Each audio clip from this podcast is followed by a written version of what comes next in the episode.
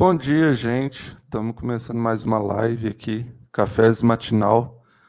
Não liguem para a bagunça ali atrás, nem para o meu atraso, nem para o fato de que é, meus conhecimentos com esse site aqui são bem limitados. Bom dia, Mai Valadão. Hoje eu estou com um amigo aqui, um camarada. Mudou a câmera. Eu estou de Droidcam hoje. E ela pode travar a qualquer momento. Então fique ciente disso. Eu estou com um amigo hoje, um camarada. Ó, oh, já travou. É, um camarada, jornalista, é, o Pablo Machado. E eu vou chamar ele aqui para a gente comentar as notícias hoje. E aí, Pablo, beleza? Bom dia, Bruno. Estava aqui acabando de dar o retweet aí, acabando de divulgar para meus seguidores aqui também a live. É, bom dia também para todo mundo aí que está assistindo. É um prazer estar aqui com vocês nessa manhã de quarta-feira. Rapaz, fala bem, velho. Profissionais, rapaz. Nada. é, e aí, o que, que você viu de notícia aí que você acha interessante da gente comentar? Cara, eu queria saudar aqui nossos irmãos peruanos, né, pelo bicentenário da independência do, do país que completa exatamente hoje, eles estão comemorando hoje. E como notícia também, além dessa efeméride aí, a gente pode trazer a posse, né, do professor Pedro Castilho, que aí nesses 200 anos de independência talvez seja o primeiro presidente oriundo das classes populares peruanas. Pode crer. E, tipo assim, isso coincide também com é, várias estátuas, né? No mundo afora aí sendo derrubadas, estátuas de colonizadores. Então é meio que uma coincidência. No Brasil, é, a do Borba Gato foi queimada, né? Então ela continua lá. Estátua não é inflamável, saca? Não sei se vocês chegaram a ver essa, essa notícia também, né, da estátua do Borba Gato, que foi um colonizador, uma estátua muito feia que tem lá em São Paulo, que colocaram fogo num, nos pneus lá em volta, é, fizeram uma foto, a foto ficou até bonita, mas é, queimar mesmo, cair não caiu, né? Chegou a ver isso, Pablo? Sim, sim. É, foi no sábado, né? É, e eu acho que foi, é, me parece que é uma ação também é, popular, né? É, e eu acho que é importante até para trazer essa questão para o debate, né? Porque vamos colocar que muita gente não se lembrava, às vezes já estudou na escola, não, não, não, não teria uma, uma precisão, uma visão exata de quem foi é, Borba Gato e o que representa, né? É, então, assim, é um, é um movimento que vem internacional, como você colocou, né, Bruno? É, que a gente vê aí pelo mundo, pela América Latina, até no, mesmo nos, nos Estados Unidos também, né? É, nesse, no ano passado, né, o Black Lives Matter, muito, em muitas ações ali, eles fizeram derrubadas de, de estátuas é, de, de de capitães que representavam o sul escravagista, de é, donos de escravos, enfim, pessoas que representam mesmo ainda é, essa herança infeliz, esse passado escravagista que a gente tem é, nas Américas, né, principalmente. Teve até na Colômbia, né, recente, derrubaram também a, Desculpa. Do Cristóvão Colombo, né? Que dá até o nome ao país, né? Curiosamente aí, é, ironicamente. É, eu acho que foi uma ação relevante do ponto de vista de chamar atenção para esse debate e das pessoas entenderem é, que é um, uma herança é, escravagista que atenta também contra os povos indígenas, né? E, e a gente ter ciência, né, de quem a gente está homenageando é, naquela estátua e que muita gente passa por ali e às vezes fica desapercebido, né, E, e aí dá o recado também para quem representa é, essas figuras hoje, né? Que a gente tem, também tem, tem claramente aí é, esse governo, por exemplo, né, com características neofascistas. Então, quem é o representante dessa herança é, preconceituosa, escravagista, é, supremacista branca está no poder, né? É o presidente Bolsonaro aí e sua família. É, e, que, e foi quem defendeu também, né? Quem ficou defendendo Sim. a estátua. Sim. É... Tipo, eu não sei se você viu o, é, o Instagram lá do, do movimento que. Assim, é muito curioso. O movimento que colocou fogo no, na, na estátua do Borba Gato foi criado outro dia, sabe? Então, sei lá, eu fico meio receoso com isso. Talvez pode ter sido uma tentativa de fazer uma. Como é que chama? Aqueles atentados de bandeira. Eu esqueci o nome, que é contra a própria população, sabe? Que é tipo assim, aqueles atentados para justificar a repressão e tal. É uma. É, como é que fala? regras mais duras, é, leis antiterrorismo mais pesadas. É, então, assim, quando eu vi esse Instagram, eu fiquei com um pouco de receio, mas eu eu não sou, eu não vou também defender a estátua, sabe? Porque assim, se foi uma, uma ação desse tipo aí, fake, é, ela saiu muito pela culatra porque eu, eu vi mais gente falando a favor do que contra. Lógico que eu tenho uma bolha, né? Mas só que assim, eu também tenho uma bolha em que eu tenho contato com a população, assim, mais. É, como é que fala? É, mais tipos de pessoas, sabe? Com pessoas que estão fora da minha bolha mesmo, pessoas diversas, assim. E um, nenhuma delas nem falou dessa é, dessa estátua pegando fogo. Então, é, se, se é, não atiçou a raiva das, das pessoas, é, entre aspas, comuns, então é, é saiu pela culatra na minha, na minha percepção. Sim, eu acho que se foi qualquer ação desse tipo, é, saiu realmente pela culatra, sem dúvida, né? E aí fica até como o fato mais importante a repercussão que foi gerada é, do que eu acho que se foi infiltrado ou não, né? É, agora uhum. é óbvio que sempre que tiver alguma ação direta desse tipo, a gente vai ter é, as figuras da direita, da extrema direita, é, cultuando esses personagens toscos aí que a gente teve na, na, na história. Né? Eles vão ter, sempre tentar se aproveitar disso, seja uma ação infiltrada ou não, enfim, é, sempre vai ser algo que eles vão tentar capitalizar em cima sempre que acontecer é, esse tipo de movimento. Eu senti falta, assim, é, de ter realmente, né, esse grupo que reivindicou, enfim, é, talvez pode, pode ser até porque por um pouco de desinformação também, e aí eu peço desculpas se foi esse o caso. Mas eu não vi nenhum manifesto, algo bem elaborado, algo que deixasse mais claro, que pontuasse é, claramente. Talvez seria o único ponto aí que, se não foi algo infiltrado, né, poderia estar mais claro é, esse, esse, esse grupo se manifestar é, com um manifesto mesmo, ou que, que fosse numa, numa forma é, da linguagem hoje, né, das mídias, não precisa ser texto esse em texto esse manifesto, enfim, mas que tivesse uma, uma linha mais clara ali sendo apresentada do porquê que foi feita aquela ação. Eu acho que acabou que a própria sociedade, né, trouxe a, a discussão à tona e, e, e, aí trouxe essa discussão e, e é, para mostrar quem foi Borba Gato e tudo isso, né? Mas nesse, nesse ponto de vista, talvez o, o movimento poderia, ao reivindicar a ação, é, já ter realmente uma, um posicionamento político ali mais claro.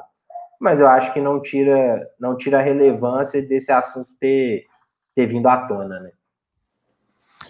Pois é, assim, é, eu acho que é, dessa parte aí a gente fecha, né? Porque tem é, muito, assim, a gente não pode deixar de falar de Olimpíadas hoje, porque eu não sei se você está acompanhando, você está acompanhando?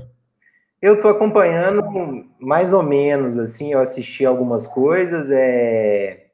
Eu gosto no sentido que dá visibilidade a outros esportes, né, aqui no Brasil, e até como uma pessoa que é, já trabalhou muito tempo com a cobertura de futebol e adoro futebol também, mas a gente dá muito espaço para futebol, né?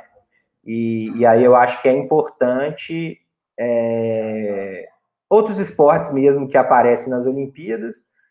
E, e aí o que falta é a gente dar esse valor é, fora também das Olimpíadas, né? Mas eu acho que é uma discussão mais ampla também, que envolve até o apoio ao esporte, que é muito pequeno, né? Que, que inclusive diminuiu bastante nos últimos anos aí.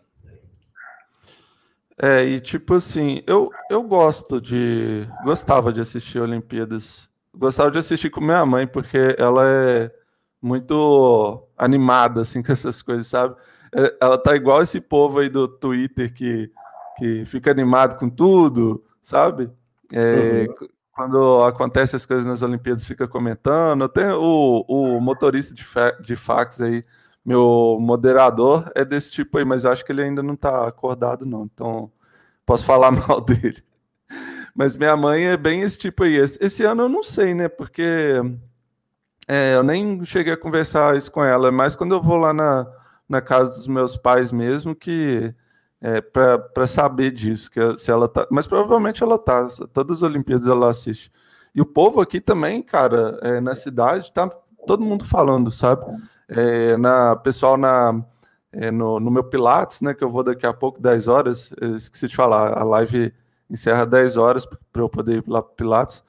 É, o povo do meu trabalho, sabe? Então, o pessoal tá, tá engajado mesmo nessas Olimpíadas e eu não via isso normalmente, sabe? Era, sei lá, é, antes, agora parece que as pessoas estão realmente interessadas no esporte. Antes parecia que era só para torcer pelo Brasil mesmo, entendeu? Tipo, naquele ranking de medalhas e tal. E aí mostrava, até na televisão mesmo, mostrava só quando o atleta estava quase é, já ganhando, sabe? Quando ele estava é, em vias de ganhar o esporte, por exemplo, é, quando estava já no último round de, de alguma luta, assim, é, eles já colocavam lá e se o brasileiro ganhasse, eles davam a notícia. Agora parece que está tendo uma cobertura maior. Eu não sei, porque eu não estou vendo pela televisão, né? Mas aqui, pelo menos pelo que eu vejo, assim, as pessoas comentando, tá tendo esse engajamento mesmo, né? Em cada esporte. É muito massa ver isso. Assim, para o esporte é, é, um incentivo, né? É, a, a, é, desde que começou as Olimpíadas, eu já vi vários stories, assim, no, no meu Instagram de gente jogando vôlei, sabe? E, tipo assim, é gente que nem normalmente posta essas coisas. Então, eu acho que tem esse incentivo mesmo aí que você falou. É, e é importante para a gente conhecer, né, que são realmente os atletas ali, principalmente esses esportes aí que tem pouca visibilidade na mídia, né, esportes individuais ali, que muitas vezes é o atleta com o treinador ali, é, e para o cara estar tá numa Olimpíada, né? Às vezes, para alguns deles, só de estar tá presente ali e disputar, e às vezes estar tá numa final, nem, nem, nem ganhar uma medalha, já é uma, uma conquista, que é um trabalho, é, se no mínimo for de quatro anos, aí, cinco anos nesse caso, né? Que é o ciclo aí para a Olimpíada, às vezes é o trabalho de uma vida inteira do cara mesmo, uhum. né? E, e aí a gente vê esses nomes repercutindo, e aí acho que a internet ajuda nisso, né?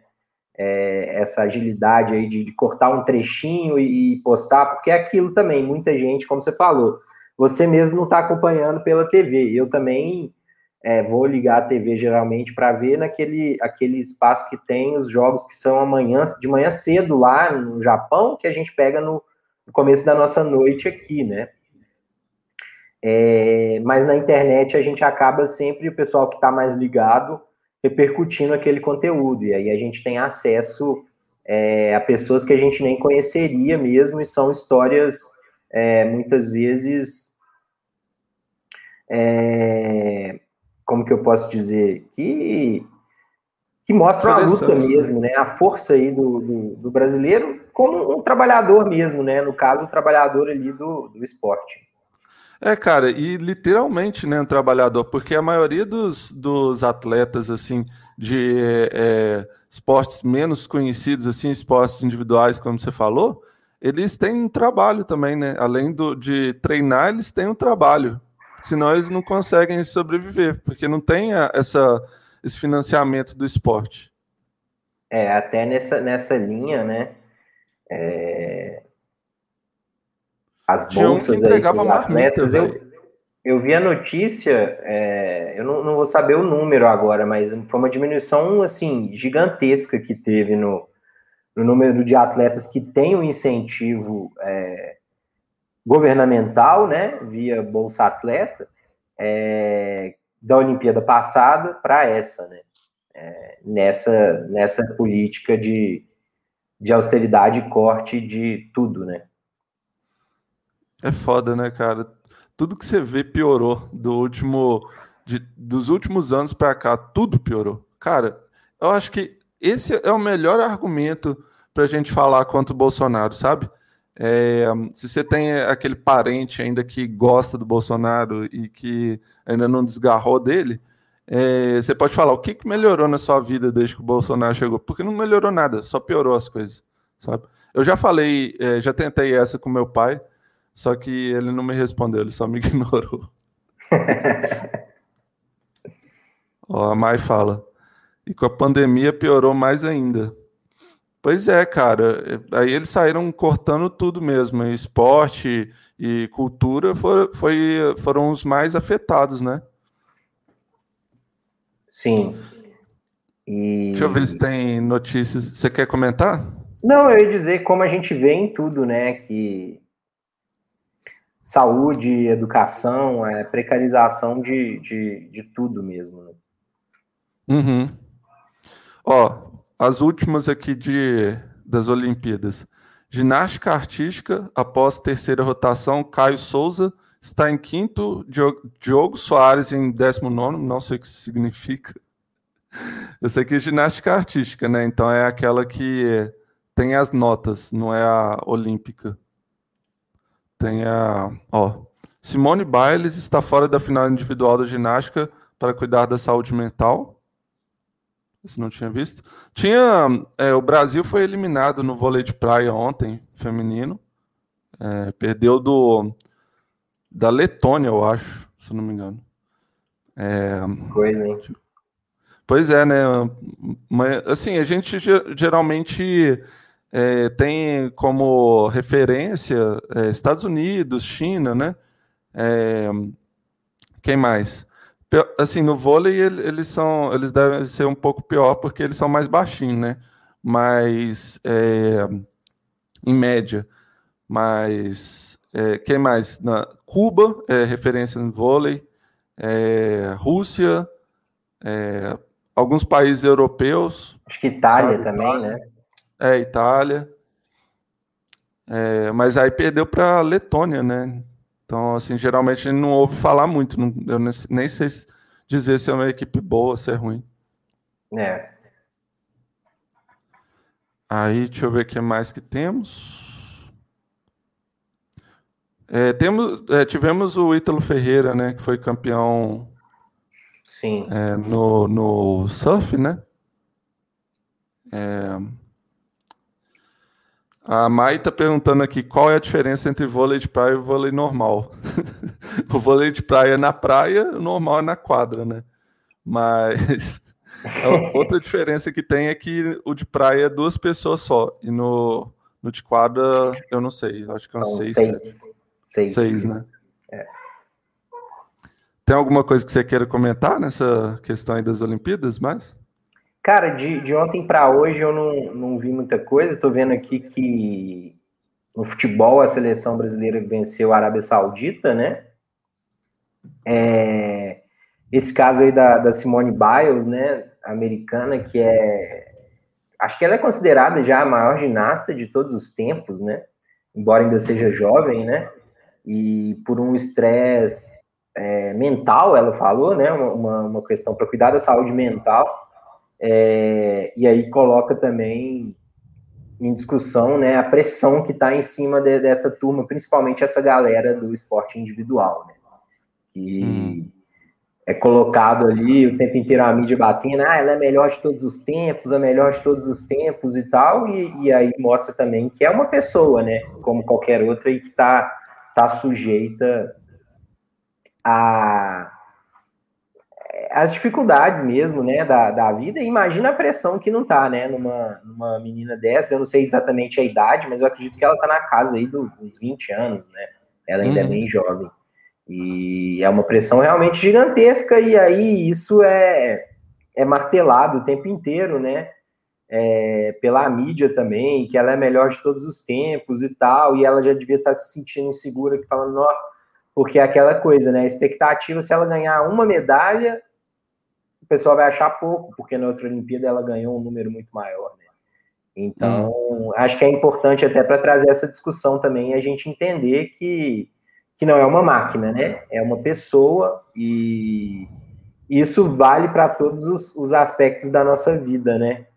Que a gente vai tende cada vez mais a ser encarado por essa lógica aí do capital é, como máquina e não como pessoas, né? Então, para a gente refletir sobre isso também. É, isso vira um, um mecanismo psicológico também, né? Porque ó, eu, eu faço isso muito comigo, me pressionar assim para ser mais produtivo, saca? Nossa, velho, ontem eu não parei, sabe? Ontem eu fui parar só meia-noite, assim, a hora que eu fui dormir. E até isso é meio que glamourizado, né? O tipo, a pessoa fala, nossa, trabalhei o dia todo hoje, não tive um, um minuto de descanso. A pessoa fala isso para se sentir superior, porque isso é, é meio que é. valorizado, né? O descanso não tem valor, então tem que ser produtivo o tempo todo. Até, até os momentos de, de descanso nosso, às vezes, eles são meio que é, transformados em, em trabalho, mas aí eu já estou indo para outro lado, né? Diferente das, da, da pressão que a, a atleta lá pode ter sofrido.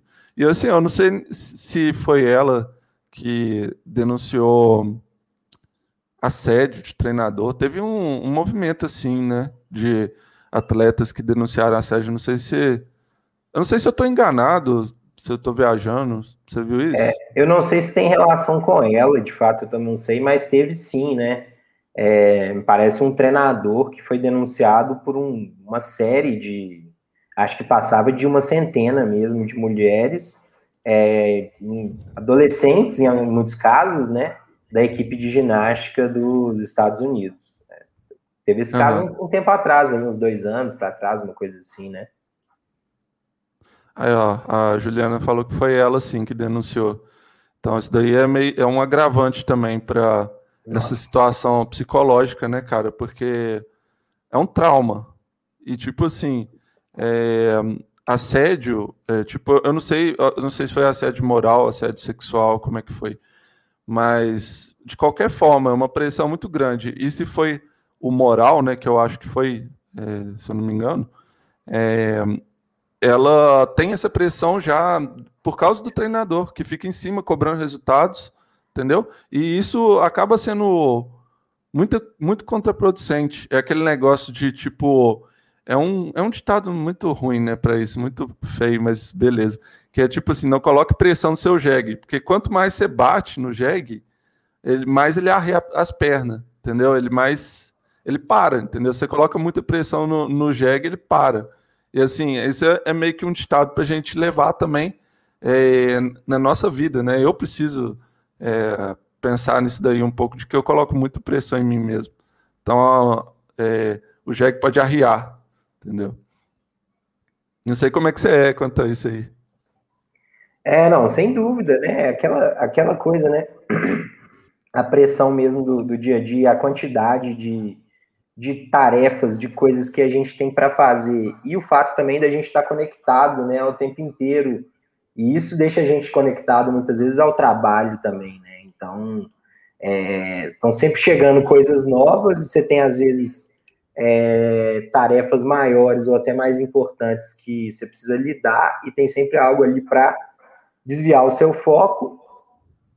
E aí, né, nessa linha que você falou, né, de, de premiar a pessoa que trabalha muito e tal, você entra, entra numa lógica que você trabalha o dia inteiro para uhum. chegar, dormir e acordar cedo e trabalhar no dia seguinte, né? E aí está totalmente errado, porque aí a gente esquece mesmo de, de viver a nossa vida. E não é questão de esquece, né? Como eu coloquei, muitas vezes isso é imposto a nós. Né? Eu acho muito absurdo, cara, quando tô conversando com um amigo meu e, tipo, é, ele fala assim: Ah, o que, que você. É, que que você tá, que que você, você pode sair hoje? O que que você tá fazendo? Aí ele tipo, é, ah, tô trabalhando. Aí quando chega em casa, é, você pergunta, agora eu vou descansar para poder trabalhar amanhã, saca? Então, tipo assim, a vida acaba sendo só isso, né? Para muita gente, não é culpa da pessoa, né? Deixar bem claro, é culpa do, do trabalho da pessoa que geralmente ocupa muitas horas e aí faz isso. Sim. Vamos ver o que mais que temos aqui. Teve a, a queima lá dos servidores da Bolsa CNPq, você ficou sabendo disso? Sim. Acho que é mais um, uma amostra aí do, do descaso mesmo, né, com, com o serviço público e até nesse debate aí, né, que, que a própria pandemia coloca, né, da questão de, da ciência mesmo, né, e das pessoas que são anti-ciência e, e, que governam o país, é, é mais um, um, um, exemplo desse descaso, né, e eu acho que o CNPq já vem sofrendo esses ataques aí há muito tempo, né, já tem cinco anos aí que vem sofrendo cortes é, em quantidade de bolsas, na, na, na qualidade, na, é, na remuneração dos pesquisadores, enfim, é, a, me parece que pelo menos vai ser contornado pelo próprio CNPq, né, que já tinha ali os, fornecedores que atuavam na área, eu vi uma nota deles nesse sentido. Mas, né, só de ficar no ar e de, de, de ficar fora do ar e ter esse risco, né, já é um exemplo claro aí desse descaso total com o serviço público. É, então, e eu achei que isso tinha sido mais meio que uma queima de livros moderna mesmo, sabe?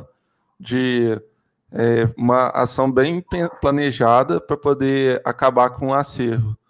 Mas é, parece que, que vai ter como é, recuperar, né? Pelo que você falou. É, eu também imaginei isso, né? Na, na hora que, que veio a notícia ali, é, é, aquela coisa, né? Que não é. que o projeto é esse mesmo, né? E, e que não custa ter sido um ataque vindo de dentro do próprio governo federal. É, eu não sei se foi ou se não foi, é, mas me parece, pela uma nota que eu vi ontem à tarde, embora eu não tenha visto esse assunto aí hoje cedo novamente, é, o CNPq divulgando uma nota que ele ia conseguir contornar e, e colocar tudo no ar e suspendendo prazos que estavam correndo é, para algumas questões que precisavam ser, que, que, cujos serviços são disponibilizados pelo site, né?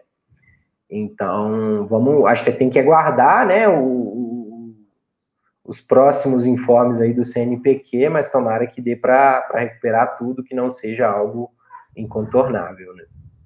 Uhum. É, tipo, para mim ficou parecendo muito isso. Eu não, é, tomara que dê para recuperar. Eu vi que eles nem usam aquelas técnicas de backup, sabe? São bem simples mesmo. Você aprende isso em qualquer curso de TI, assim, é, é muito básico, cara.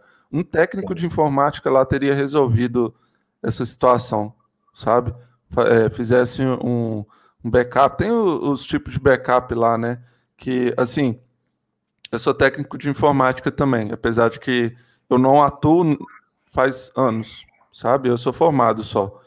É, e eu estudei um pouco para concurso é, dessa área, né, de técnico de informática. E isso é a coisa mais básica que tem, cara, no concurso. Então, ou seja, se tivesse um servidor concursado é, efetivo com essa, essa função, assim, cara, é muito ridículo pensar que não tem, cara. CNPq, olha o tamanho disso, sabe? Eu não sei por que que tá nesse nível, se é por causa de corte, o que, que rolou, mas com certeza é, investindo em, em, servidores públicos concursados, é, a gente evitaria muito essa situação em outros órgãos, porque se os outros órgãos não têm backup, que é a coisa mais simples de fazer, é, então é, a gente fica muito vulnerável, né? É muito fácil de que isso aconteça de novo, né? E assim, é, isso tem cara de, de ser ataque do próprio governo, é, mas a, a, gente não fala isso à toa, não. Porque, assim, recentemente, eu não sei se vocês viram, mas aqui, é, o cadastro no SUS de algumas é, lideranças né, de esquerda foram alteradas para colocar eles como mortos, é, e isso atrapalhou na vacinação deles. Você chegou a ver isso, Pablo? Sim. É, e teve caso também, se não me engano, Boulos, né? Parece que hum. alteraram o nome dos, dos pais dele, né? No, no, no cadastro, enfim. É, é, os caras levando uma, uma um trote, né? Sei lá, uma pegadinha tosca de uhum. pro, pro, pro governo federal e colocando isso dentro do sistema do SUS, né? É, é o nível mesmo das pessoas que a gente tem atualmente dirigindo o país, né? Pois é, parece assim que eles queriam que acontecesse na vida real, né? Que aquelas pessoas realmente estivessem mortas. Mas como eles, eles não conseguem, né? Eles são cagões, eles não querem. É... Porque é aquele negócio, é um barril de, de pólvora, né? Se eles acenderem o, o fósforo, assim, eles estão queimando esse barril, mas aos poucos, eles estão prendendo militantes, assim, estão é, pegando pessoas que às vezes são desconhecidas, sabe? É, não, não são conhecidos pela, pela maioria, mas aqui, assim, se, se eles pegam uma liderança maior de esquerda e, tipo, prendem ou, ou matam, cara, é, assim, ia ser... É, é, difícil falar o que, que ia acontecer, né? Mas é que seria um, um absurdo. E, assim, não seria a primeira vez que isso ia acontecer, né? Porque o Lula foi preso em 2018. Mas é, e a Marielle foi assassinada também em 2018, né? Então, é, é, essa é, é uma, uma questão assim, porque, tipo assim, também já está no. O, o copo está enchendo, né? Do Bolsonaro. As pessoas estão começando a, a, ocupar mais as ruas, né? É, eu não vi como é que foi. Inclusive, você pode falar, porque você estava lá né, no ato é, esse domingo, e eu não fui. Então, eu não sei dizer se estava mais cheio é, se, como é que estava? Você sabe? É, o ato do, do, último sábado, né, aqui em Belo Horizonte, é, foi uma mobilização boa, né? O trajeto que a gente fez foi um pouco diferente do, dos anteriores, né? Dessa vez a gente pegou, concentrou também na Praça da Liberdade, desceu a Avenida Brasil até Afonso Pena e seguiu até a Praça 7.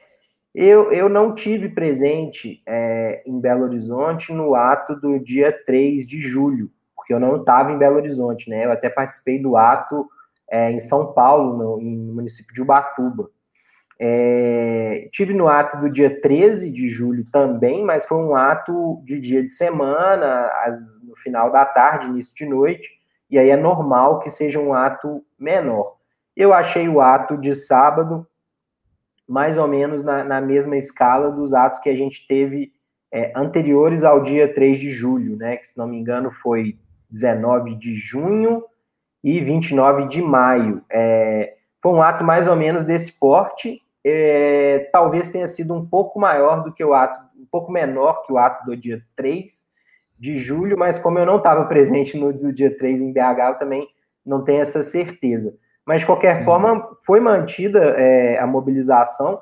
Eu acho que é, é, natural que tenha esfriado um pouco algumas pautas aí é, do Fora Bolsonaro, Mourão e aliados, é, pelo recesso da CPI, né? Então, isso uhum. tira um pouco da pauta da, da grande mídia aí, é, monopolista, que tá, que ainda é quem, quem alcança maior número de, de brasileiros, né?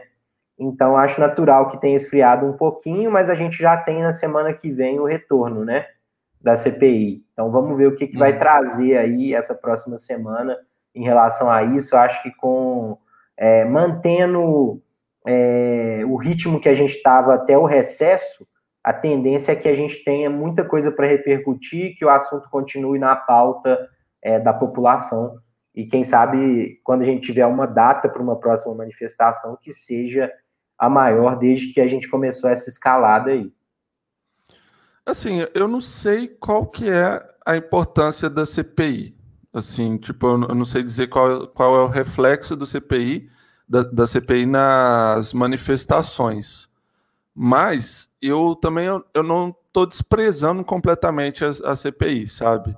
Porque eu sei que tem gente que é, realmente está, sabe, é, não vai dar em nada e tal, mas eu não, eu não acho que também vai dar muita coisa. Eu sei que ali é um, é um showzinho, né, para os senadores que estão lá tentarem reeleição, tentarem governo do estado na próxima eleição, sabe? Eles estão ali muito por propaganda também. Mas só que, assim, é, para pressão, fazer pressão no Bolsonaro serve, sabe?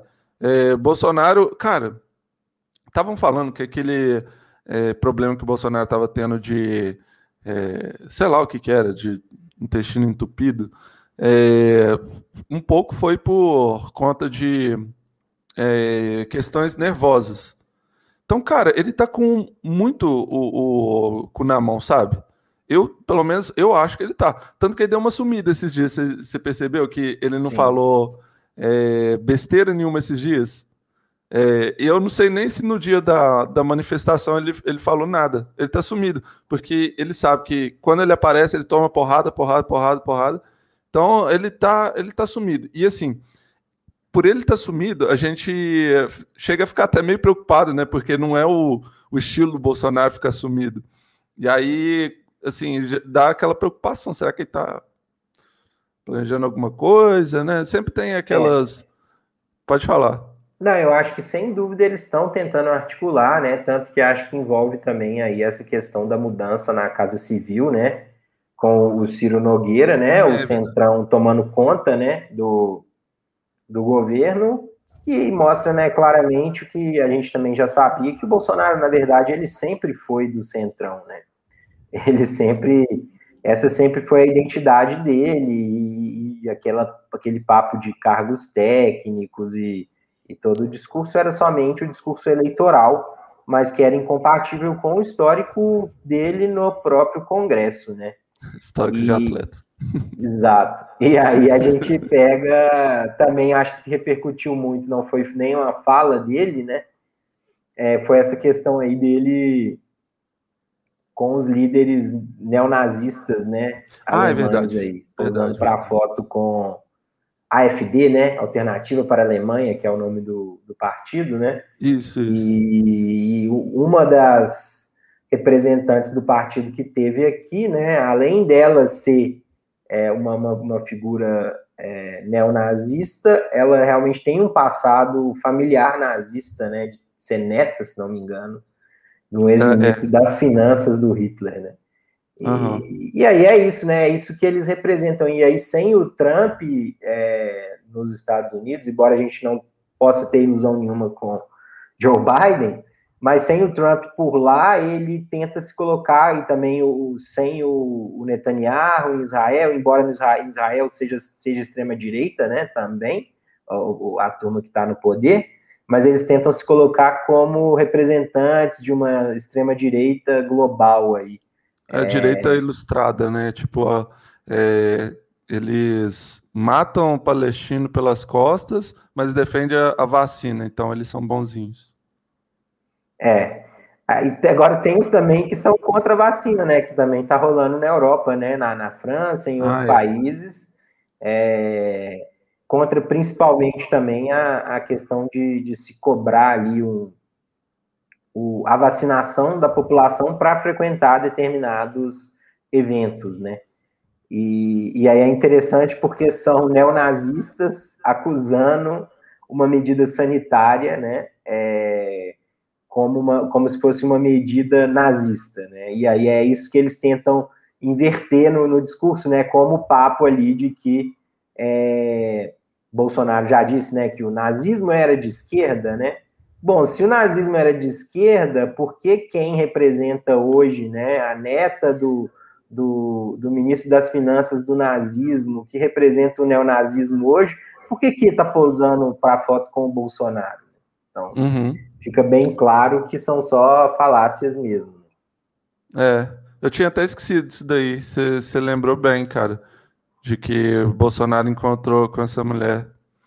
Assim, é muito bizarro, velho. Assim, porque por um lado, é, o Bolsonaro cedeu mais pro Centrão, né? E assim, é, é, é, é, tipo, é um teatro muito triste ver, cara, porque o, o povo parece que tá sendo é, feito de refém, sabe? A gente tá igual um refém, assim, a gente tá vendo o nosso. Como é que chama? A pessoa que tá é, tomando conta da gente, segurando a gente como refém, ela tá trocando assim o tempo todo, né? Agora é o Ciro Nogueira, aí depois vai troca, coloca outro nazista, depois troca de novo e a gente não, não, não pode fazer nada, sabe? A gente tá fazendo o que dá, né? Que é se mobilizar, ir para a rua, mas isso é um, olha só, eu vou dar um exemplo é, que eu estava percebendo esses dias. Quanto tempo que o que o movimento Black Lives Matter tá na rua nos Estados Unidos protestando. Eles tiveram vitória, sim. Mas olha quanto tempo eles estão na rua para tentar fazer mudanças pequenas, como colocar o, é, é, assassinos, né, policiais assassinos na cadeia. Olha quanto tempo eles estão na rua. Então a gente vai ter que ficar na rua também, sei lá, é, nem que seja até outubro, outubro não, até dezembro de 2022 a gente tem que continuar, sabe? Mas aí, cara, vai exigir muita organização, sabe? Vai exigir muita é, mobilização mesmo. E eu acho que ainda falta um pouco para a gente chegar nessa mobilização. É, eu acho que a gente tem que batalhar, assim, a gente tem que fazer os esforços para que as pessoas fiquem mais é, conscientes de todos os problemas e tal, né? Fazer esse embate mesmo, falar com as pessoas, o que, que melhorou na sua vida, sabe? desde que o Bolsonaro chegou no poder, para poder ganhar essas pessoas e, assim, elas têm que é, entender que os problemas da vida dela, que começaram, não são culpa dela, sabe? Não são culpa, sei lá, de, do destino, de vontade de Deus, mas foi culpa do Bolsonaro, foi culpa do capitalismo e culpa das pessoas que o Bolsonaro colocou lá, né? Sem dúvida, né? Eu acho que você colocou bem que tem que a gente tem que manter essa essa escalada nas manifestações de rua. E eu acho que vai até além de, de 2022, assim, é, independente do que acontecer com o governo Bolsonaro, mesmo supondo que a gente vá caminha até uma eleição e aí a gente tenha que, que manter essa, essa mobilização, eu acho que mesmo após a troca do governo, acho que tem uma série de medidas que foram tomadas, né, é, nos últimos aí cinco anos, a gente pode colocar, é, que precisam ser revertidas, né? Uhum. E aí isso vai ser muito difícil, né? Porque para voltar com, com questão de teto de gastos, é, até com privatizações, eventualmente, né? E aí, dependendo, é isso, a gente vai ter que manter essa, essa pressão é, que seja para ter um referendo revogatório de algumas medidas. É, eu acho que vai ser uma coisa que vai ter que ser constante aí no nosso dia a dia nos próximos anos. E para além das manifestações, pensar realmente também em paralisações, né, até caminhando para uma greve geral. Agora, sem dúvida, isso é algo que tem que ser construído aí a médio prazo, não é algo que vai acontecer de uma hora para outra, né? É, cara. É, é, esse é esse o maior problema, assim, sabe? O maior desafio de é, fazer isso, que eu acho que é o ideal também, sabe? Porque é, foram muitas reformas, assim, né? Muitas coisas que é, realmente atrapalharam a vida das pessoas e que é, se se a gente não, se não tiver muita gente na rua, não dá para reverter, sabe? Porque eu, eu tava conversando isso com um, um amigo ontem, e tipo assim, é, tava chegando, assim, eu falei que é, para fazer uma mudança contra, para poder fazer uma mudança contra o povo, que atrapalha a vida do povo, é muito fácil, cara. Numa canetada eles fazem. Agora, para reverter, precisa de muita luta, cara. Precisa de gente na rua, sabe? É, e é isso. E tipo assim, esse meu amigo, ele é meio. É, ele, ele acredita nessa política institucional, sabe? Ele acha que, ah, mas, é, na, na próxima é, legislatura, no próximo governo, era, é só o, o Lula dar uma canetada lá, se caso ele for eleito, porque ele tá, tá certo de que o Bolsonaro não vai nem para o segundo turno, né? Ele é cirista, eu acho. É, eu não tenho certeza. Eu sei que ele gosta do Ciro. Mas é que se ele acredita que o Ciro vai, vai chegar presidente, dar uma canetada e acabar com a reforma da Previdência, ele está muito enganado, cara. Sabe? E, tipo assim, é, tem para muita gente a, a, política é meio que isso, né? A pessoa entrou lá e, tipo, o que ela fizer é, é lei. Tipo, não precisa passar pelo Congresso, Senado, nada. É, e é o que eles vão tentar é continuar esse desmonte, né? E, e aí, além das pautas que já passaram, né? Que já foram, né? Autonomia de Banco Central, é, as contrarreformas aí que você citou, né? Da Previdência, trabalhista, é, ainda tem as pautas que eles querem colocar, né? A Eletrobras, que já passou, né? Em, em alguma medida, querem privatizar também os Correios é, a contrarreforma administrativa também, né? É, e aí esse, esse, esse ataque vai continuar e continua, né? Em meio à pandemia. É, e muitas vezes, né? A, a, a grande mídia monopolista aí faz o jogo, né?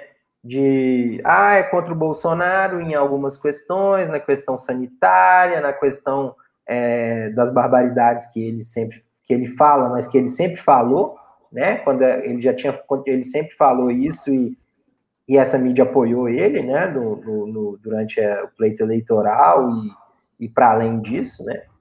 É, mas aí eles colocam, se colocam contra em alguns posicionamentos, mas eles são favoráveis a essas outras medidas, né?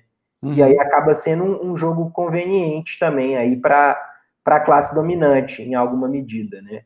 Não, Embora é muito... a gente já tenha setores contra o Bolsonaro, mas eles continuam jogando o jogo do, do Paulo Guedes, né? Então a bola continua rolando para eles e, e, e para a gente é só corte mesmo de, de direitos, é, de, de serviços que o Estado presta aos cidadãos. Você fez uma boa analogia, né? Para eles é bola rolando e, pra, e corta na gente, como se fosse vôlei bola rolando e cortando a gente.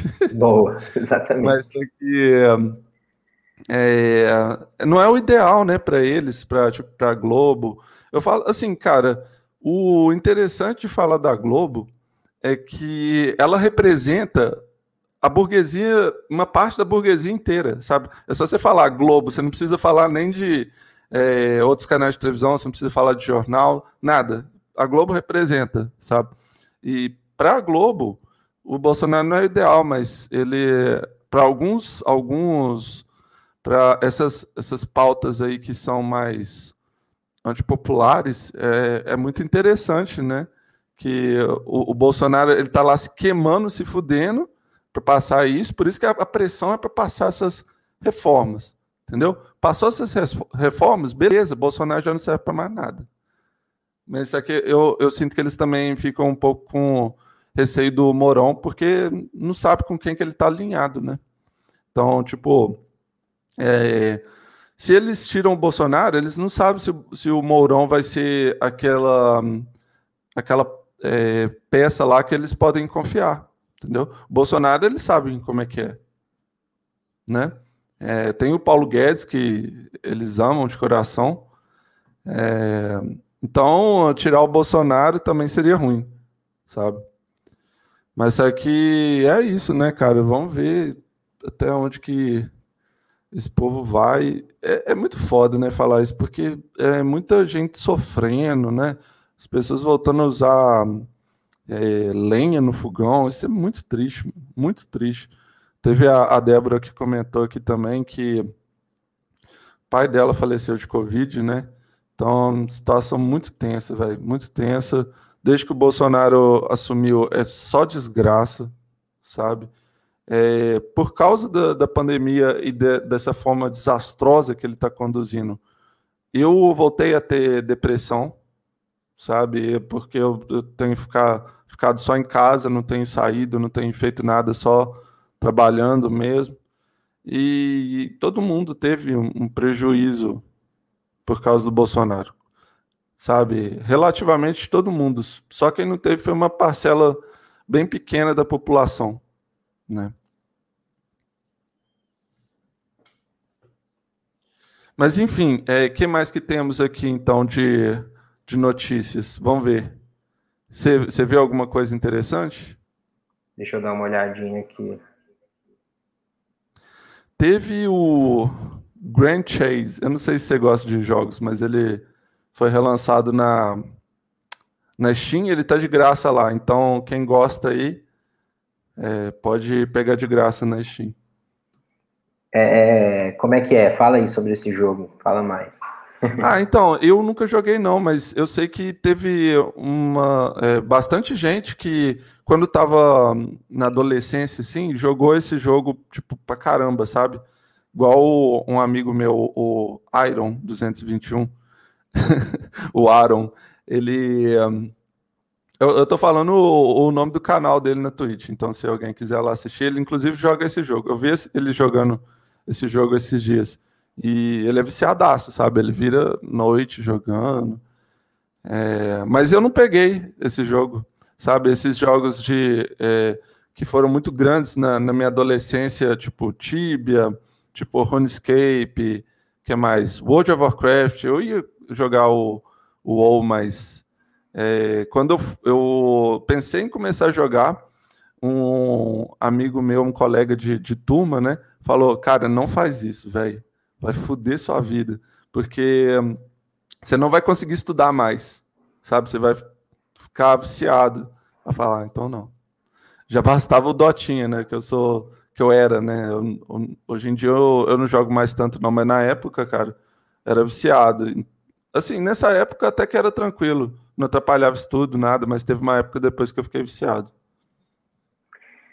É, eu como eu sou um pouquinho mais velho, né, eu nasci na década de 80, é, a minha geração é de outros jogos, né, e aí até antes dessa onda dos jogos online, né, então uhum. eu sempre gostei muito de jogo de esporte, de futebol, basquete, é, Fórmula 1, e quando eu era moleque mesmo, aí era Mario, né, é, Super Mario World no, no Nintendo. é, já é uma, uma outra época mesmo. O Warcraft aí eu jogava, era o Warcraft 1, 2. Nossa. Joguei muito L-Foot, que é o, uhum. o, precursor do bom Manager, né? Os jogos de, de que tem hoje em dia. É que uhum. mais? Zelda, Donkey Kong. Tô jogando, tô jogando. é coisa bem, bem antiga mesmo. Assim. Tô jogando o Zelda mais novo, né? Aqui na Twitch, o Breath of the Wild. Ontem eu joguei pela primeira vez e, cara, o jogo é lindo, velho. Sabe, não é, não é, é, é, muito diferente, né? Obviamente do, é, do, do, primeiro Zelda, dos primeiros Zeldas, né? É, mas só que tem uma arte muito bonita e ele é muito viciante e, e que tipo assim, você só entende quando você joga. Tipo, antes eu tinha assistido, né? E aí eu falei, ah, esse jogo, sei lá, normal. Mas aí quando você joga, cara, é muito da hora, velho. Não dá vontade de parar de jogar. Mas é, joguei muito também o, o, é, o L-Foot, não. O L-Foot eu nunca joguei. Eu joguei o Brasfoot, que veio depois. E, cara, jogava como. Era, era muito bom, velho. Tipo assim, juntar os amigos tudo é, e jogar Brasfoot, cada um com um time, sabe? Era muito bom, era muito bom. E assim, o jogo era mó. É, como é que fala? É, básico, sabe? Não tinha nada demais. Era só assim, você montava o seu time lá e um, depois ia para os jogos, né? E aí tinha o tempinho lá e quando fazia um gol aparecia um númerozinho assim, você fez o gol. Tipo assim, não tinha emoção nenhuma, parecia só o nome de quem fazia o gol e o, e o gol, sabe? E uh, tinha até o, o narrador que quando fazia gol falava: Gol, tá lá dentro. E tipo, ficava esse negócio, um em cima do outro: Gol, gol, gol, gol, gol. Era muito doido, muito doido. Época boa essa. Mas enfim, deixa eu ver o que mais que temos aqui. Você chegou a ver alguma coisa? Não, a gente seguiu conversando aqui. Deixa eu pegar aqui. Eu vou estar até abrindo o Twitter aqui.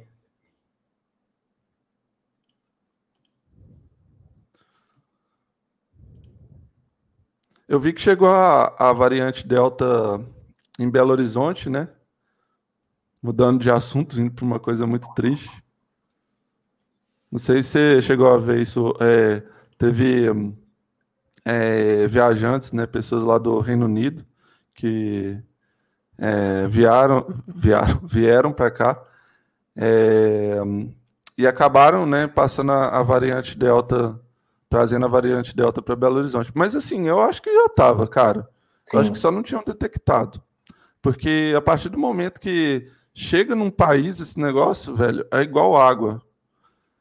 Inclusive, é. eu acho, assim, eu não tenho certeza, obviamente, mas eu acho que eu tive Covid antes dessa notificação oficial é, da primeira, em março de 2020, sabe? Porque eu tive todos os sintomas. E quando eu fui no médico, a mulher até perguntou assim, a médica, né? Perguntou: é, você foi perto de algum aeroporto? tipo assim, não, cara, eu não tinha nem passado perto de aeroporto, não tinha ido para outro país. Quem dera, né, velho? Eu, mal saí, eu nem saí da, do, do Brasil direito, nem fui pros, pro, é, para outras regiões, tipo Nordeste, Norte. É, nunca fui para outras regiões, assim. É, quem dera sair do país, mas. É, sei lá, eu, eu, eu acho, velho, que talvez eu tive Covid antes de, dessa notificação oficial aí. Eu, eu também tenho essa dúvida. Eu não, eu não sei, não diria que eu acho que eu tive, mas eu tenho a dúvida, é, porque eu também tive, tanto eu aqui quanto a minha esposa, é, eu trabalhei no jogo, último jogo com torcida, é, antes do fechamento, é, antes da até para a primeira paralisação do futebol, que as competições pararam ali naquele momento, né, em março de 2020 eu trabalhei nesse jogo e no, no, na semana seguinte eu fiquei com. Eu tive uma gripe, vamos dizer assim, bem forte. Eu não, aí eu não sei se foi Covid, era aquele momento que também não tinha ainda os testes disponíveis, a orientação era, a menos que você sinta sintomas graves, né? É, você continua em casa, isolado, não era para sair para fazer teste nem nada. A orientação da época era essa. Era uhum. aquela primeira semana mesmo ali da, da pandemia chegando no, no Brasil. É, a pessoa nem usava sei. máscara, né, velho, no início. Isso, exatamente. É, e foi o último jogo, o estádio Mineirão lotado. e pode ter sido ali um, um, local de contaminação. Mas, de qualquer forma, não foi nada grave também. E aí a gente seguiu no, no isolamento e, e aí estamos nesse ritmo. Eu amanhã vou receber a primeira dose da vacina aqui em BH. Olha só. Então, Parabéns, cara. Tá chegando, em breve vai chegar para você também aí, Bruno, eu espero e tomara que a partir do ano que vem a gente, com todas as medidas, com sempre com uso de máscara, com distanciamento, mas que a gente possa retomar algo um pouco mais próximo do que a gente tinha antes da, da pandemia. Isso aí, dá um rolê, né? conhecer os nossos amigos jornalistas lá pessoalmente, é, pessoal da comunicação lá que a gente, do grupo que a gente faz parte, que eu prefiro deixar em off, por motivos óbvios, né, de foda-se, é, mas aqui é, é isso aí, né, cara, eu tô doido também para é, ser vacinado, cara, qualquer vacina serve, manda aí para nós, que eu não vou ficar escolhendo, e tem gente que tá escolhendo aqui, cara, na, na cidade que eu sei. Teve gente que. É, teve umas enfermeiras também que é, fizeram desvio de vacina, então uma doideira aqui.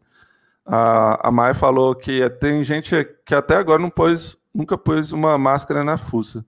Véi, real. E assim, você não precisa é, nem muito longe para ver isso, sabe? Em centros urbanos mesmo, assim, bem grandes, como por, exemplo Belo Horizonte mesmo, ou é, qual que é a cidade mesmo da Mai? Taubaté, né? É, Taubaté, eu não sei se é tão grande assim, mas aqui imagino que seja. É, você deve ver muita gente assim, mas só que, tipo assim, você vai para o interior, então, tipo a minha cidade natal, cara, lá as pessoas, lá não tem pandemia, sabe? As pessoas ficam na rua mesmo, do mesmo jeito, sabe? É, ficam fofocando na rua o dia todo, sabe? Sentado no, na beira da rua. É, como se isso já não fosse ruim por si só, né? Eu já não gosto dessas coisas, mesmo sem pandemia, imagina com pandemia. É, Aqui na minha cidade. Ah, pode falar, pode falar.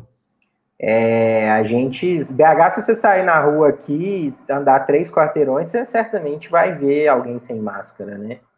É, e a gente vê pessoas que estão sem máscara por opção, porque eu acho que a gente tem, tem casos e casos, né? A gente tem pessoas aí que estão em situação de rua e que, uhum. pelo desamparo do Estado, às vezes não tem nem acesso, né?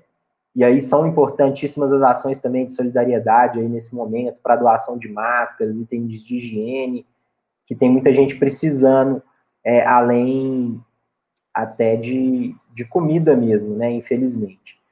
É, mas a gente vê muita gente que está aqui, que tem opção, que poderia estar tá com máscara, que está passeando com o filho e que está sem máscara andando normalmente, né? E e aí é importante a gente salientar que mesmo quem já vacinou, né, tem que continuar aí com essas medidas, seguir usando a máscara.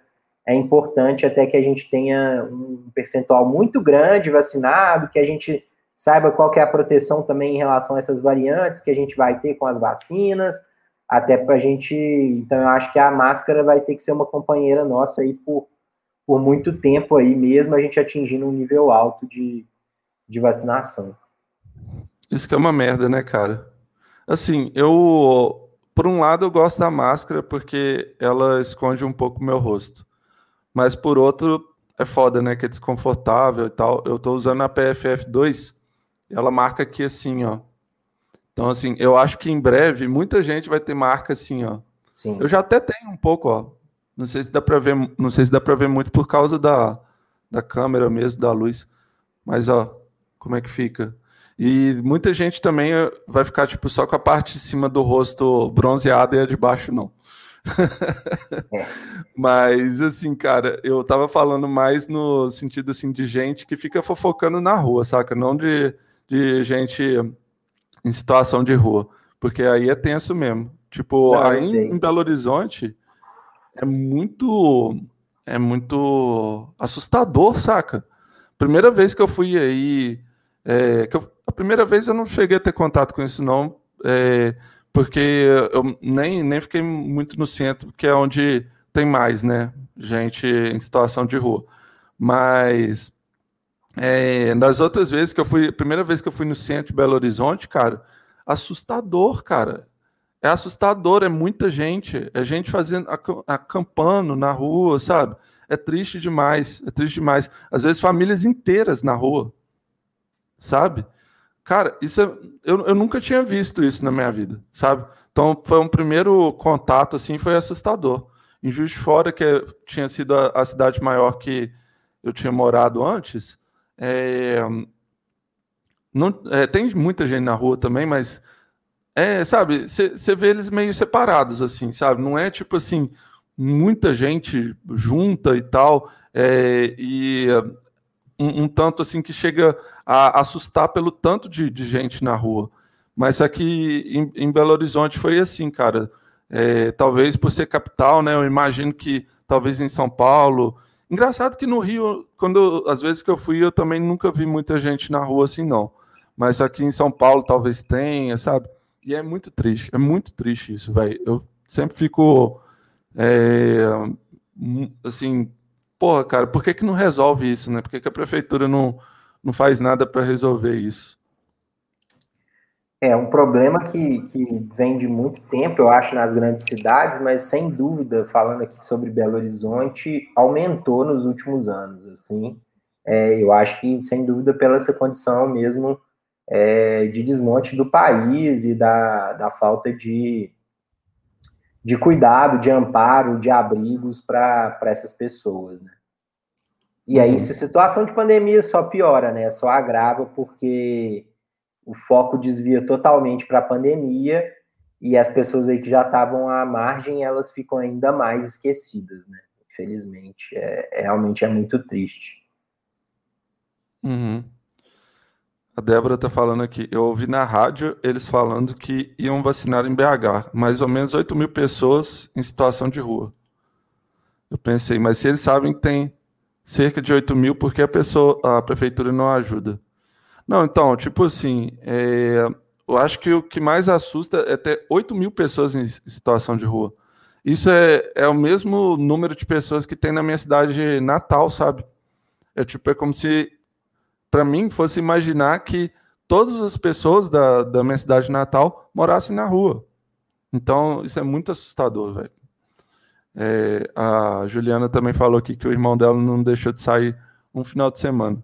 Isso daí é para mostrar que não precisa ser de cidade pequena para tocar o foda-se para pandemia.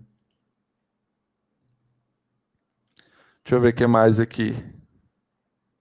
O que mais temos? Ah, é. Eu ia te perguntar do, é, de, do futebol. Você tem alguma notícia, alguma coisa assim que você queira falar?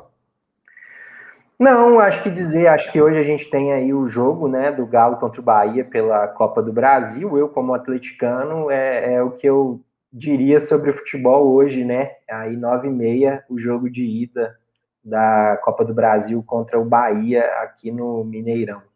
Eu acho que uhum. tem uma outra questão aí sobre futebol. Na verdade, eu acho que não é só. Eu não tenho certeza se a decisão é só para futebol, talvez envolva outros eventos esportivos, mas acho que é o que mais impacta aí, né? Que a Minas Gerais aí tratando da reabertura dos estádios, né? Uhum. parece que em Belo Horizonte eles vão liberar é, 30% de torcida. Eu, uhum. eu acho que ainda não seria o momento, né? Mas, enfim.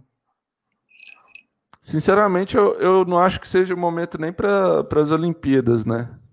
Igual eu estava conversando também com a, a Juliana eu, eu acho que mesmo os atletas estando vacinados, ainda é muito perigoso por causa de variante nova, variante delta, pode aparecer variante que é antivacinal, sabe? Ter que fazer uma, uma vacina ainda mais forte para é, essas variantes, sabe? É muito é um, é um, é um, um medo que tem agora de aparecer uma variante que seja realmente antivacinal, né? Que aí, pô, aí acabou, sabe? É, tem a exigência aí do exame, mas isso também, né, além desse risco aí da, das variantes, né, é, tem o risco também do próprio exame, é, a pessoa já está é, infectada e não é, e o PCR ainda não indicar, porque tem alguns dias ali, normalmente para o PCR pegar, dependendo de como que o organismo da pessoa reage é, são 72 horas, então a pessoa pode fazer o exame e se contaminar depois. Uhum. É, eu adoro futebol, frequento estádios aí desde que eu tenho é, 9, 10 anos de idade. É, pra, como torcedor e, e, muitos anos também trabalhando na cobertura de jogos, é, mas eu acho que não é o momento. Eu, como torcedor, eu ainda, certamente ainda não vou, não, não é algo que eu estou pensando. Em relação às Olimpíadas, é, as Olimpíadas estão sem público, né? É, ah, tá. Acho que foi uma das medidas que ficaram em aberto até o último, o último momento, mas acho que no início do mês de julho, agora, com o aumento dos casos em Tóquio, essa questão das variantes, eles determinaram fechar. Eu não sei se isso vale para até o final das Olimpíadas, mas me parece que sim. Então, uhum. Geralmente a gente até vê um ou outro ali na arquibancada, é, que, e aí são pessoas do, da organização, atletas, uhum. de, né, atletas do feminino que está vendo o jogo do masculino, mas não é torcida propriamente dita ali que comprou o ingresso. Entendi. Pô, então menos mal, porque eu achei que tava com torcida, sabe? Aí ia ser foda, porque muita gente viajando, né? Então, menos mal, eu tava preocupado com isso, eu tava conversando com a, com a Juliana, eu falei, pô, eu não tô animado com isso, porque exatamente porque é, por causa da infecção e tal, por causa da pandemia. Mas já que tá sem torcida, eu acho que é mais tranquilo um pouco. É, Mas... É, certamente tem risco, eu acho, porque são muitos atletas e muitos treinadores, pessoas de organização, né? Mas eu acho que nesse sentido, até agora, ou está correndo relativamente bem, ou é uma coisa que não tem repercutido tanto, né? Essas é, infecções de atletas e tal. Pelo menos eu não, eu não vi muita coisa nesse sentido, não. Uhum. É, e tipo assim, é do futebol eu, eu não realmente não acompanho, sabe? Faz. O, o último jogo que eu assisti foi é, na final do, do Mundial que o Flamengo perdeu. Não, mentira, eu assisti a, o último jogo do Campeonato Brasileiro também, 2020. É, só porque o Flamengo ia ganhar também. Mas é, tava tipo assim, quase já, né? Que certo que ia ganhar. Só, só tinha que empatar mesmo ou perder. Ele podia perder, eu acho, né? Do São Paulo. É... E foi um jogo muito feio, cara. Tipo assim, eu, eu sou flamenguista e assim, eu nem fiquei animado com esse, esse título do Flamengo aí, porque ganhou perdendo, sabe? O último jogo do campeonato perdeu e dependia lá do resultado do, do Inter para poder é, ganhar também. Só acho que eles têm um time bosta também. Assim, eu tava conversando com um amigo e ele falou assim que a qualidade do futebol parece que deu uma, uma baixada muito grande, assim, né? Que os. É, no mundo todo, assim, né? Tipo, parece que tá, tá tendo só jogo ruim, só jogo ruim. Tá difícil ter um jogo bom. A final da Libertadores, é, Santos e Palmeiras, foi uma pelada, sabe? Foi tipo assim, um jogo chato. E uh, esse jogo que eu assisti também, Flamengo perdeu lá no, no Mundial também, sabe? É, em 2000, 2019, até que o Flamengo estava jogando bem. Eu assisti um pouquinho, assim. Eu sei que é, os outros times também estavam meio bosta, né? Mas em, em 2020, cara, aí parece que o negócio ficou um pouco pior, né? O time era bom, mas o Rogério Ceni, né, que é, era um, um, um bosta mesmo para comandar o time. Mas, enfim, eu não, não assisto futebol há muito tempo, então aí eu deixo essa parte para vocês. Tem mais alguma coisa para falar? Não, eu ia só te falar que o Flamengo pega o ABC amanhã, também pelas oitavas da Copa do Brasil, o ABC de Natal, primeiro jogo no Maracanã, amanhã, quinta-feira, às 20 horas. A gente uhum. tem aí pela Copa do Brasil também outros jogos hoje, além de Atlético e Bahia. Santos e Juazeirense em Santos, na Vila Belmiro. É, Atlético Paranaense e Atlético Goianiense na Arena da Baixada, em Curitiba. E aí na quinta, além do Flamengo e ABC, é Fortaleza e CRB no Castelão, no Ceará, em Fortaleza. É, o que eu ia comentar da questão que você estava colocando anteriormente, eu acho que a gente tem essa questão no futebol brasileiro e sul-americano de uma forma geral, que é a questão dos nossos craques, né, saírem cada vez mais cedo é, para jogar na Europa. Então, em geral, a gente tem no nosso futebol os jogadores que estão despontando, é, que são mais jovens, ou os jogadores mais velhos que estão retornando uhum. do, do, futebol internacional, e eventualmente aquele, aquele cara de idade média que, que criou uma identificação com o time, se manteve ali por, por algum motivo, ou os de idade média que não foram para o exterior e aí geralmente ficam rodando e mudando de time, né? Eu acho que tem essa questão. É isso mesmo, velho. E, e, recentemente tem a questão da pandemia, que querendo ou não tem um impacto aí, eu acho, porque com a paralisação do ano passado, é, o calendário, e aí principalmente para os times que, que em geral avançam nas competições e jogam muito, né? O, o, o Atlético atualmente, o Flamengo atualmente também, Palmeiras tem chegado a, sempre à frente nas competições o número de jogos é muito grande e o calendário ficou exprimido, né? Tanto que o brasileiro desse do ano passado, de 2020, foi até fevereiro de 21, e aí esse ano está tudo espremido para tentar terminar até dezembro, né? É, uhum. E aí o um número muito grande de jogos, eles até aumentaram para cinco substituições é, por time, né? Desde que pare só três vezes para as mudanças, cada time, é, para tentar amenizar isso, mas acho que sem dúvida esse, essa questão impacta e aí alguns jogos fica naquela, né? De os dois times se estudando muito, muito na defesa, e como você falou, a própria final da Libertadores entre Santos e Palmeiras acabou não sendo um, um bom jogo. Né? Aham. Uhum. Ah, não tinha pensado por esse lado. Nossa, velho, você fez uma análise muito boa agora. Eu nem tinha percebido assim que. É... Na verdade, é aquelas coisas que você vê, mas não percebe, sabe? De que, tipo, no Brasil, no, no Campeonato Brasileiro, futebol brasileiro, só tem jogador novo que está despontando ou jogador aposentado já quase né? Que o pessoal está retornando da Europa, de outros países. É muito isso, cara. E os é, que é, se criaram no futebol brasileiro, que só ficaram por aqui, esses são a minoria, né? Pelo menos assim, é o, o que eu percebo também. Eu não sei se. É, pode falar. Não, com certeza. E, e não só a Europa, né? Porque é, em algum momento é, é essa fuga era principalmente para a Europa, né? E hoje em dia a gente já tem, às vezes, o jogador é, que não, não teve chance no mercado europeu, mas ele tem outros mercados que às vezes ele vai ganhar muito dinheiro em poucos anos, e aí ele pode ir para o Oriente Médio, ele pode ir para o próprio Japão, China, né? Então, vira e mexe, tem um, tem um jogador saindo, né? Uhum. É, você, é, não sei se você está acompanhando Libertadores. Vai ter, tem algum jogo também agora, mais recente? Libertadores, agora a gente vai ter as quartas de final. É, vou até olhar aqui. É, eu acho que nessa semana, como aqui no Brasil a gente tem Copa do Brasil, eu imagino que em todos os outros países é, dos times que estão disputando a Libertadores também não tenha, não tenha rodado.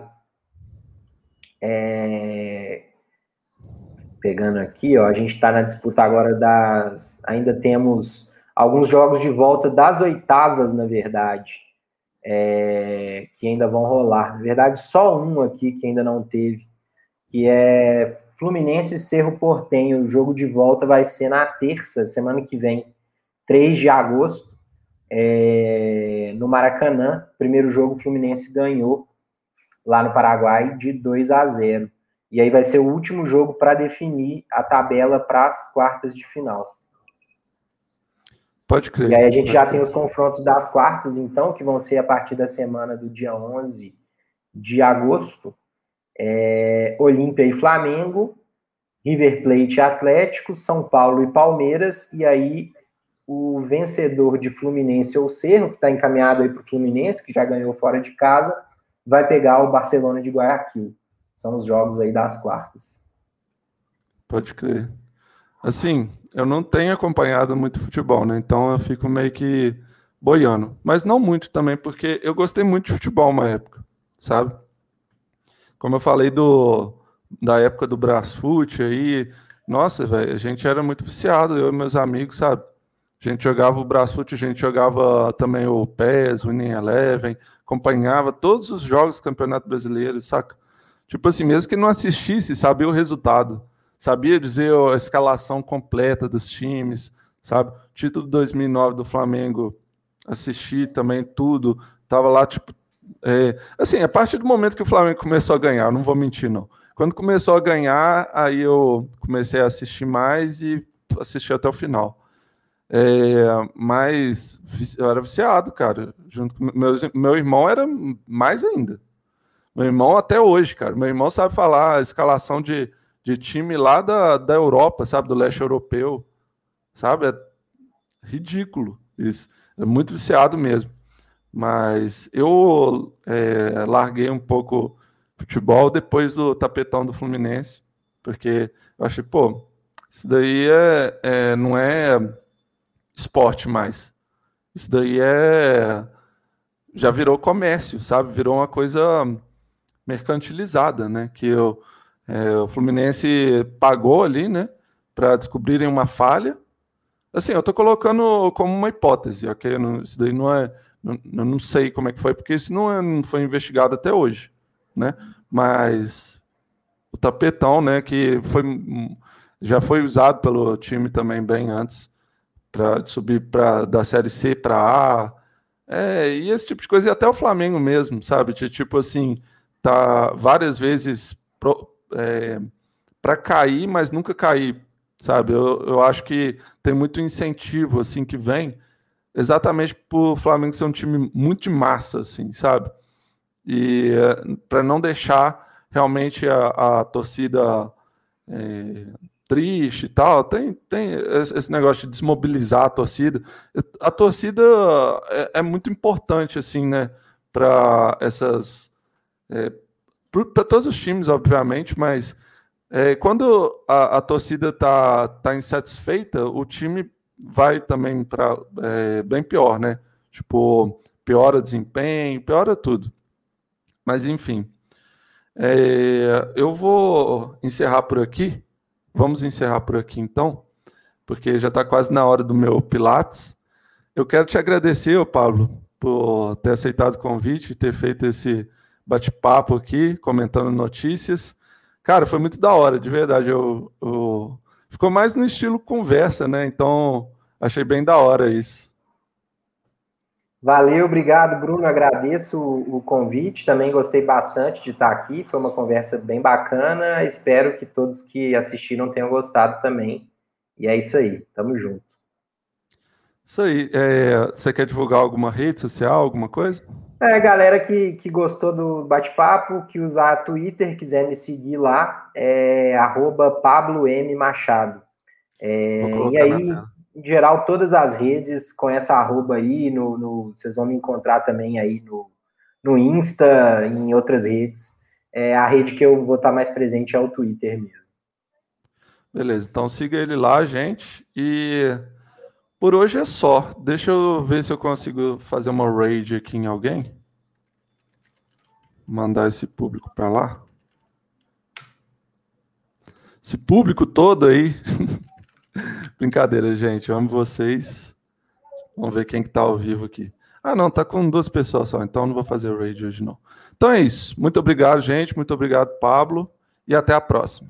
Valeu, camarada. Até mais.